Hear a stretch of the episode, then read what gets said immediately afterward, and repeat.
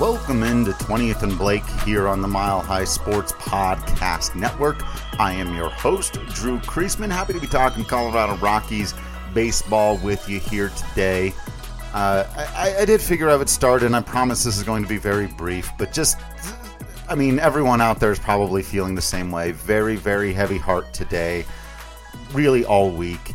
Not going to get into it here. I have other places for an outlet to talk about real world issues, and I understand that a lot of people use podcasts like this as an escape to think about and, and talk about you know other things. So all I wanted to say at the beginning of this is that you know I can be a resource if there's anyone out there who wants to talk. My DMs are open. Uh, my Discord channel is available to people. Anyone who wants to talk about you know stuff going on out there in the world and you know just know that i'm going to do my best to focus on colorado rockies baseball today talk a little bit about that pittsburgh series and set up what's going on in washington but if i'm you know a little distracted i it's just i guess the only way in which it translates to what's going on here right is i i have difficulty getting you know worked up or getting super passionate about a May series between the Rockies and the Pirates right now, you know?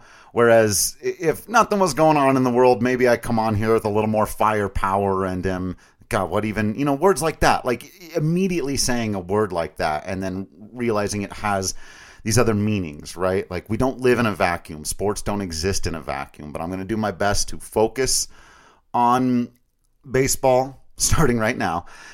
Uh, but yeah, it's just you know the certain levels of how much do we do we get upset about a terrible series in Pittsburgh right this moment? Eh, limited amount. That said, frustrating ass baseball from your Colorado Rockies over the uh, last couple of days or or weeks. Really, uh, this is the fourth consecutive series that the Rockies really should have won but also could have swept, right? This is really frustrating to watch because that for and that goes back to the the last homestand in the first series against Kansas City, right? And the two before that, San Francisco and Arizona on the road, they got thoroughly outplayed. Uh, they they could not have swept those series, and they would have needed a number of number of things to change in order for them to have won those series. But against Kansas City, they were in every single game, blew one right at the end, and had their opportunities again to win all three of those games. Same thing, San Francisco at home had opportunities to win all three of those games, but dropped two of them. Against the Mets, had opportunities to win all three of the. That, that's the one that's maybe the difference. The first game of the doubleheader that they lost five to one, got thoroughly outplayed. That's really the one game on the homestand, despite the fact that they went three and six that they coulda, shoulda, woulda won, right? Or, or, or shouldn't. Uh, uh the opposite of that. Every other game, they either won or they could have and should have won, but bad mistakes, badly timed pitching, whatever cost them, right? That one game, they got outplayed. And now they're doing it again on the road trip. All three of these games in Pittsburgh could have been W's. You start with the opener on Monday. You get a not dominant but really good battling performance out of Chad Kuhl.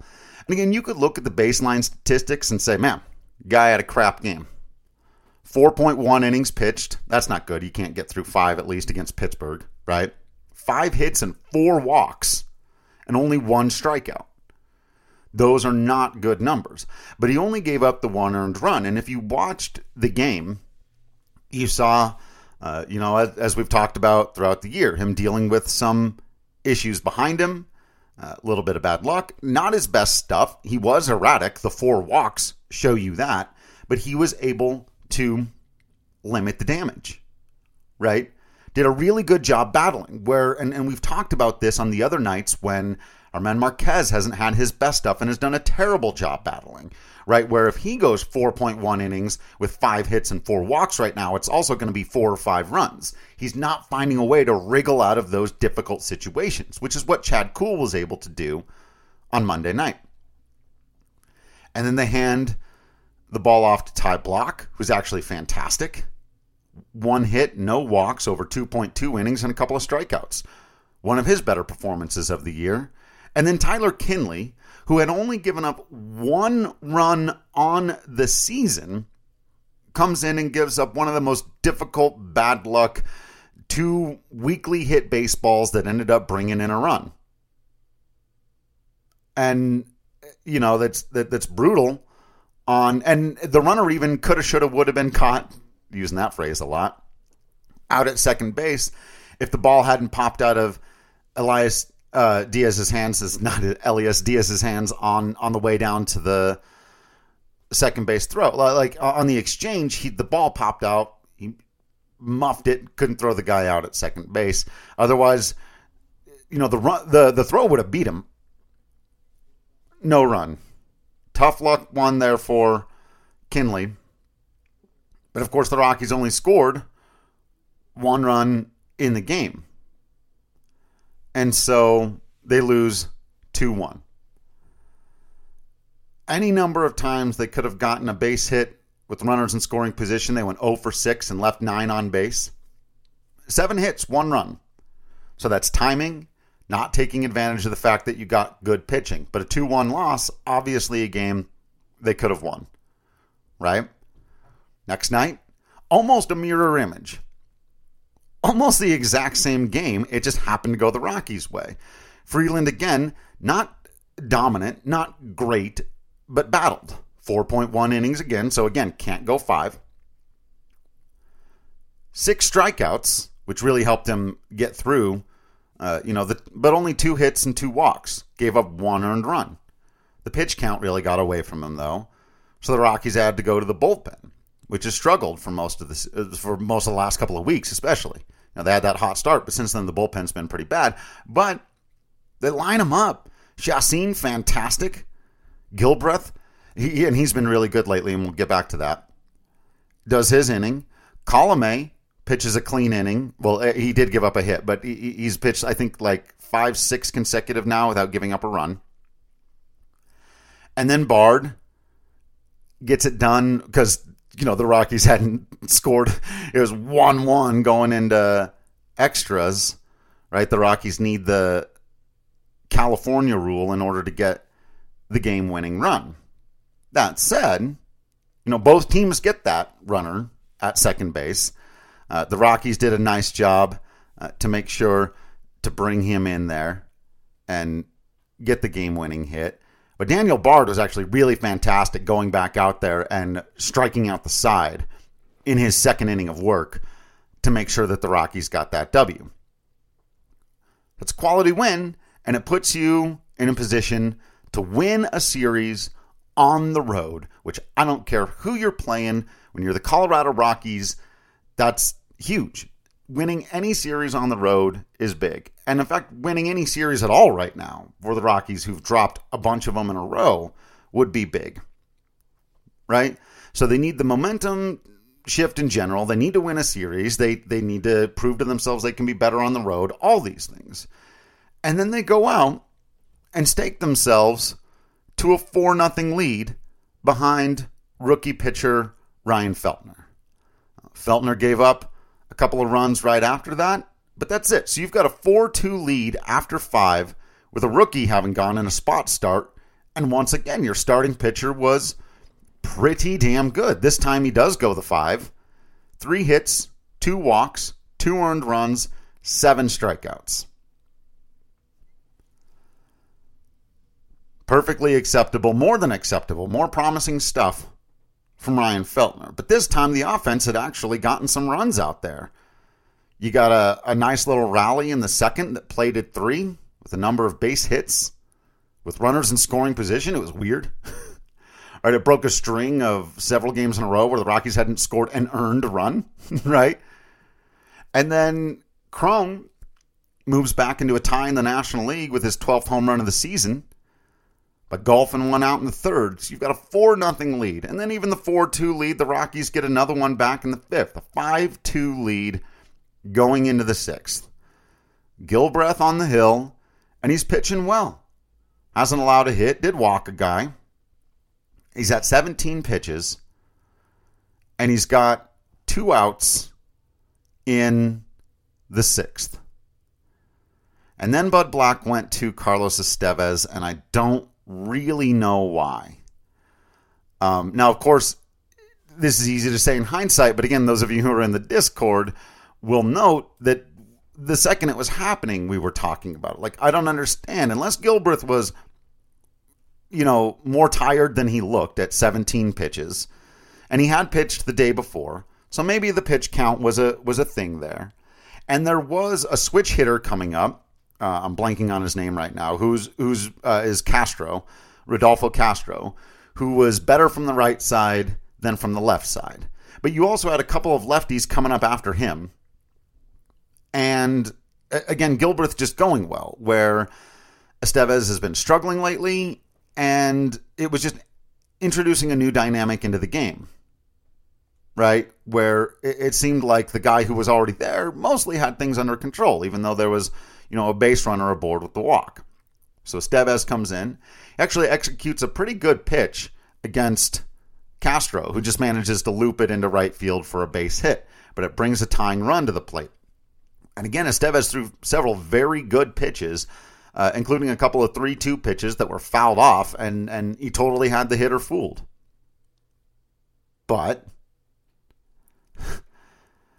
he just finally left a 3 2 fastball right at the belt high inside for a left hander to turn on it in that ballpark, which is basically the only place for a lefty to hit one out.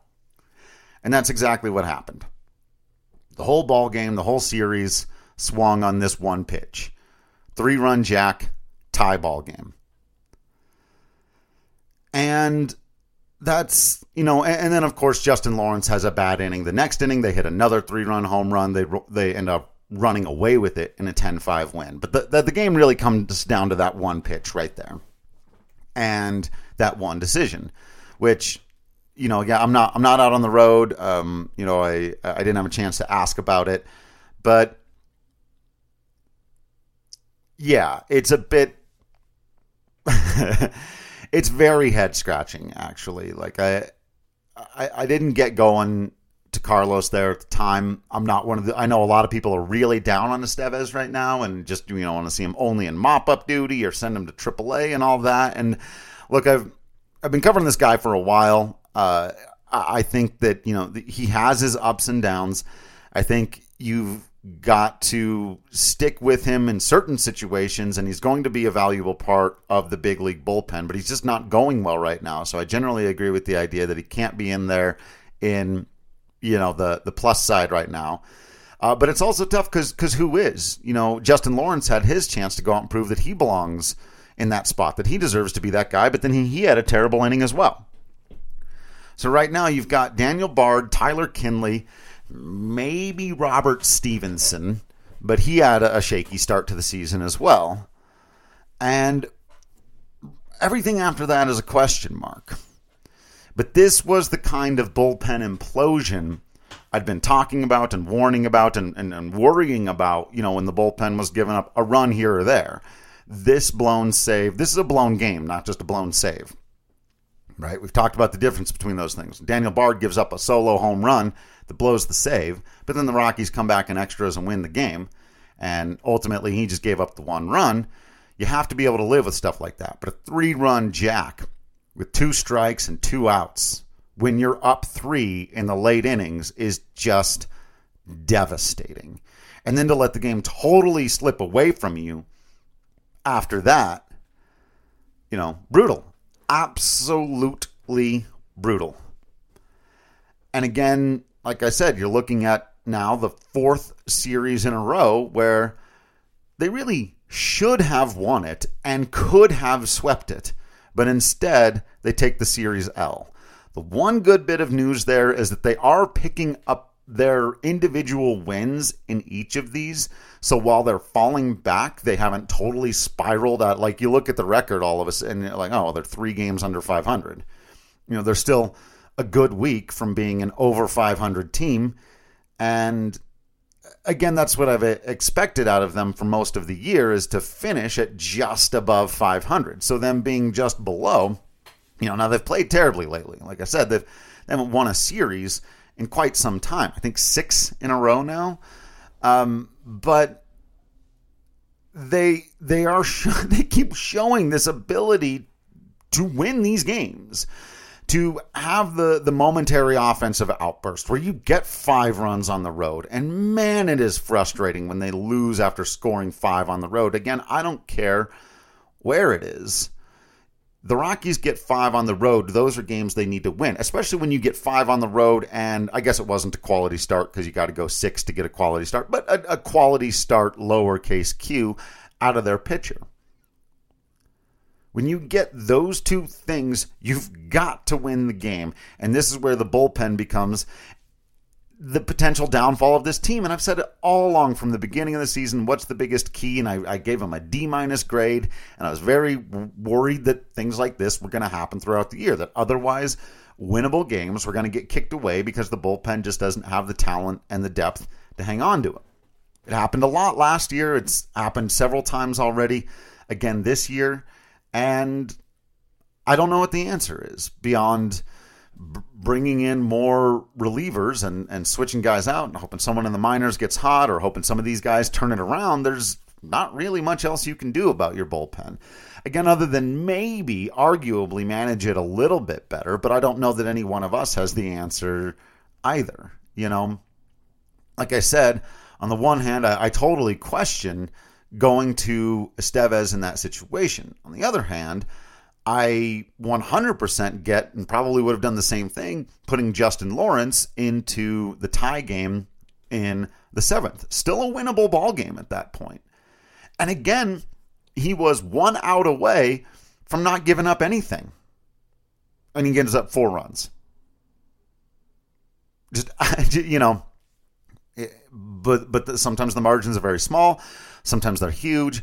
But right now, you know, the Rockies are just not a team that can absorb these kinds of performances from the bullpen. Simple as that. And now they're off for a four game set in Washington, which again, they have the talent. They're a better baseball team than the Washington Nationals, right? But they're a better baseball team than the Pittsburgh Pirates as well. They're a better baseball team than the Kansas City Royals. They should have won those series. And in fact, even based on the way that much of the roster played, they should have won the series. But that's the beauty and shame of baseball is that it really only takes one moment, one guy making one big mistake, whether it's the pitch in the worst spot at the worst time, or as we've seen several times throughout this season, the key defensive mistake where you should have had the double play and been out of the inning, but instead you give up three or four runs. Those are huge swings in a game, but they don't always have to be huge swings in a season. May swoon doesn't rhyme. uh, so hopefully it's something they can kick a little bit before they get to June because every season is different and you never know. Every series is different. So let's look ahead.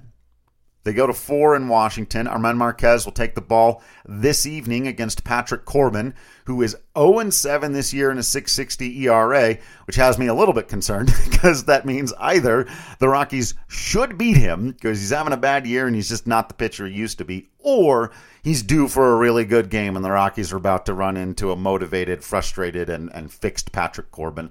But we'll see what happens there. And of course, we're going to keep our eyes on the ongoing saga of German Marquez. I just, I just don't know, folks. I'm going to keep watching it as closely as I can. Everything from his delivery to his release point, the movement on his pitches, uh, the the velocity, all of these things. But just in every single one of those categories, Marquez needs to be tighter. In game two, We've got Austin Gomber against Aaron Sanchez, who also has an ERA over seven. So, so again, if you're just looking at like the basic ERAs of the starting pitchers, the Rockies should have the advantage in every one of these games. Marquez uh, has been only slightly better than Corbin with his 6.14 ERA to Corbin's 6.60. Austin Gomber brings a 4.11 ERA into his start against Aaron Sanchez, who's three and three with a 7.16 ERA uh, and only 13 strikeouts on the year to Austin Gomber 34.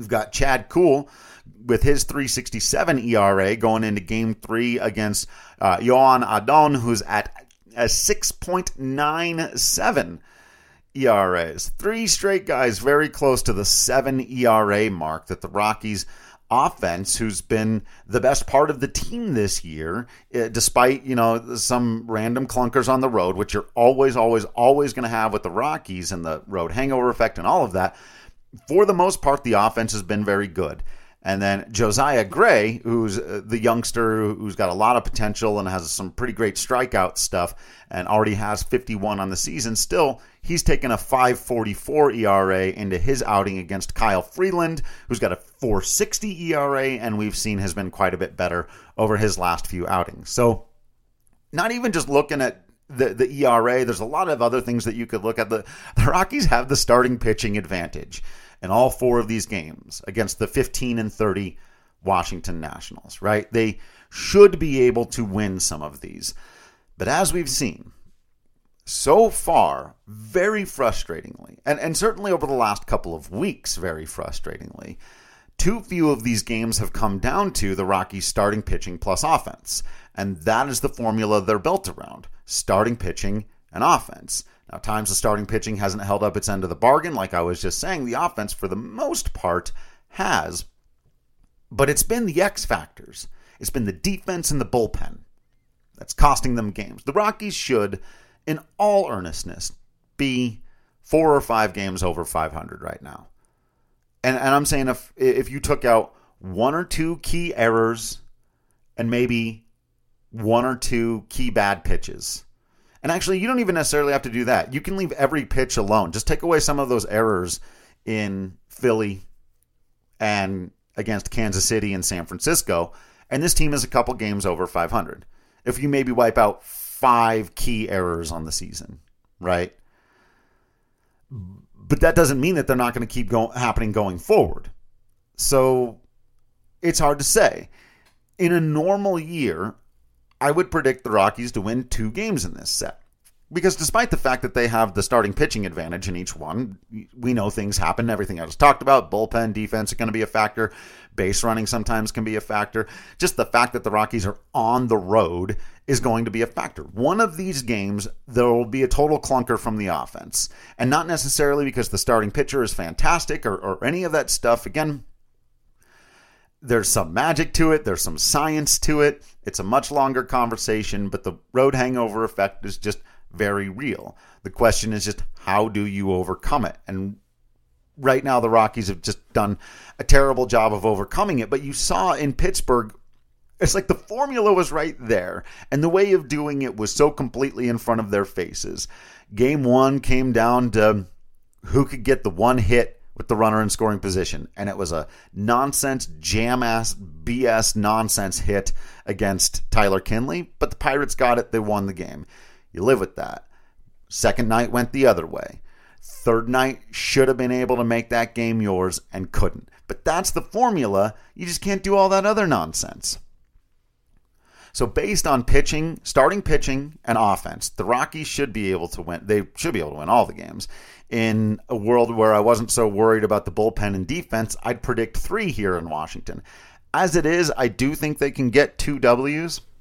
But man, man, oh man, if the way they've been playing lately doesn't make you think they'd be lucky to get one, even though they have been taking one in every set, like I said. So I don't know what to tell you, folks. That's why we got to watch the baseball games and see what happens out there.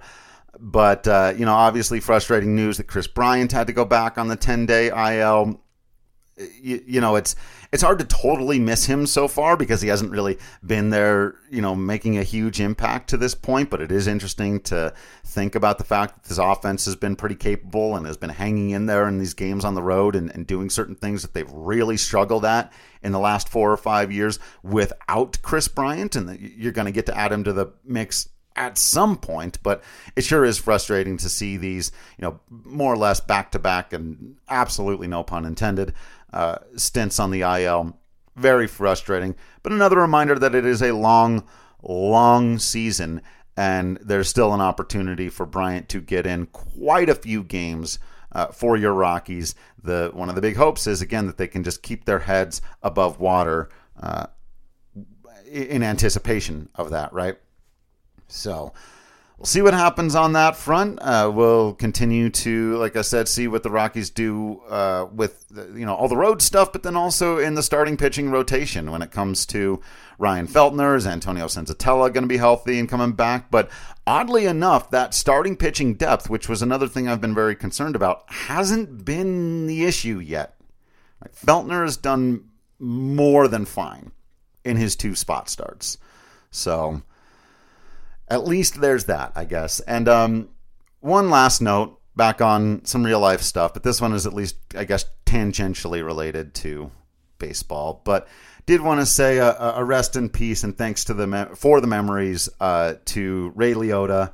Uh, I'm sure a lot of you saw the actor who, uh, for me at least, I will always know as Shoeless Joe Jackson in Field of Dreams, one of my favorite favorite favorite movies of all time, and uh, I can always hear his voice, and uh, it's one of those ones that I watched a million times as a kid, and you know, we as a family would quote it, you know, to this day, and a lot of great quotes from from that movie, and um, one that has stuck with me more as an adult.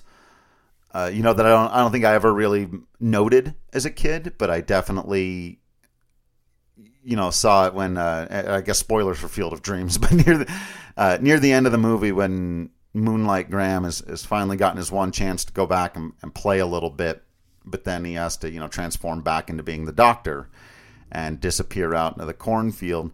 And it's so simple. And, and I tweeted it out there as my line um, to Ray Liotta. But when Shoeless Joe Jackson, you know, one of the greatest ball players of all time, stops him, and he's back to being the, the old man for him, and he calls him Rookie. He says, Hey, Rookie, you were good. And I think about that a lot. You know, there's so much negativity and anger and frustration in sports, and I get it. And I get that these guys get paid a lot of money, and most of them have pretty thick skin and, and can deal with it. But we've all seen the anger that way crosses the line, right? And, and I sometimes wonder if people really knew the struggles and the sacrifices and the difficulties and really the incredible ability of the absolute worst players in professional sports in Major League Baseball. You know what I mean? In this story, you're talking about a guy who got one plate appearance, right? And and and actually, he never got a plate appearance in in the real life telling. He just got one inning in the outfield never got to, to step to the plate. In the Field of Dreams, he gets one plate appearance and he gets a sac fly. It would be too Hollywood if he'd hit a grand slam or even a home run or even a double into the gap. A sac fly. To make contact against a big leaguer, to drive the ball into the outfield, to help your team score a run, even if it doesn't add to your batting average. That to me is what baseball is about. And the recognition that, you know, maybe the world didn't need another 265 hitter. What the world needed was a great doctor. And I, have always carried that lesson with me, and I, and I find it more and more profound each and every day. But I love that the ball player gives back to him just so you know you were good. Good hang so difficult to even get that one moment. Some of these guys who will only ever get a cup of coffee guys remember Tim Melville? Starting pitcher Tim Melville for the Colorado Rockies made a couple appearances. Had been like working at a barbecue restaurant. Flirted with a no hitter in Cincinnati. Six, seven, eight, twelve months later, he's not in baseball anymore. He'd been a career minor leaguer. You know, he made his MLB debut at 30, 31, got maybe seven starts, one of which was incredible and the talk of the town for a little while. And and that's it. That's the career. You know, we we idolize the players who win MVPs and gold gloves and silver sluggers, but to me there's something sort of phenomenal, much more phenomenal about that. The guy who just just barely makes it and will be forever able to tell his kids or cousins or friends or whatever, yeah, I played a little bit in the big leagues. Maybe he struck out Joey Votto. I don't know. You know, I'd have to go back and but you know what I mean? Like ah, it's a beautiful thing. And this is why I tend not to engage in conversations. Oh, that player's trash. Oh, that guy's garbage. Oh, you got to cut him. Oh, you got to trade him. You know, and I get that's part of it. I do get that there's a business element of all of this, and we do have to analyze some of these things from a more detached perspective. But isn't there enough of that in the world? Don't we have enough detachment? Wouldn't it be okay to sometimes just go, man, that there's a person, and we should be impressed by the fact that he can hit a buck 90 in Major League Baseball because that puts him in the top 1% of everyone who's ever played the game. anyway, that's my rant for the day. Thank you for the memories, Ray Liotta, uh, the greatest sports movie of all time, in my opinion, in a lot of ways, Field of Dreams. And uh, thank you all for listening into a little bit of strange episode of the podcast, but still, uh, Let's find out what happens now. I'll be like any other night. I'll be watching baseball tonight. I'll be out there with you. Like I said at the beginning, uh, reach out if you feel like it. You know, my DMs are open. My Discord channel is open for those who need or just want a place to to feel safe and yeah. So thank you all for listening in to this episode of 20th and Blake on the Mile High Sports Podcast Network. Make sure you're checking out all of the other podcasts here on the network. You're checking out the written content at milehighsports.com. Follow me on Drew Cre- follow me on Drew Creasman. Follow me on Twitter at Drew Creasman. And yeah, just keep being absolutely awesome out there. Uh, try to be good to each other and take care of each other. I'll do my best to do the same in here and continue being absolutely Drew Creasman. And until next time, I will see you at the ball.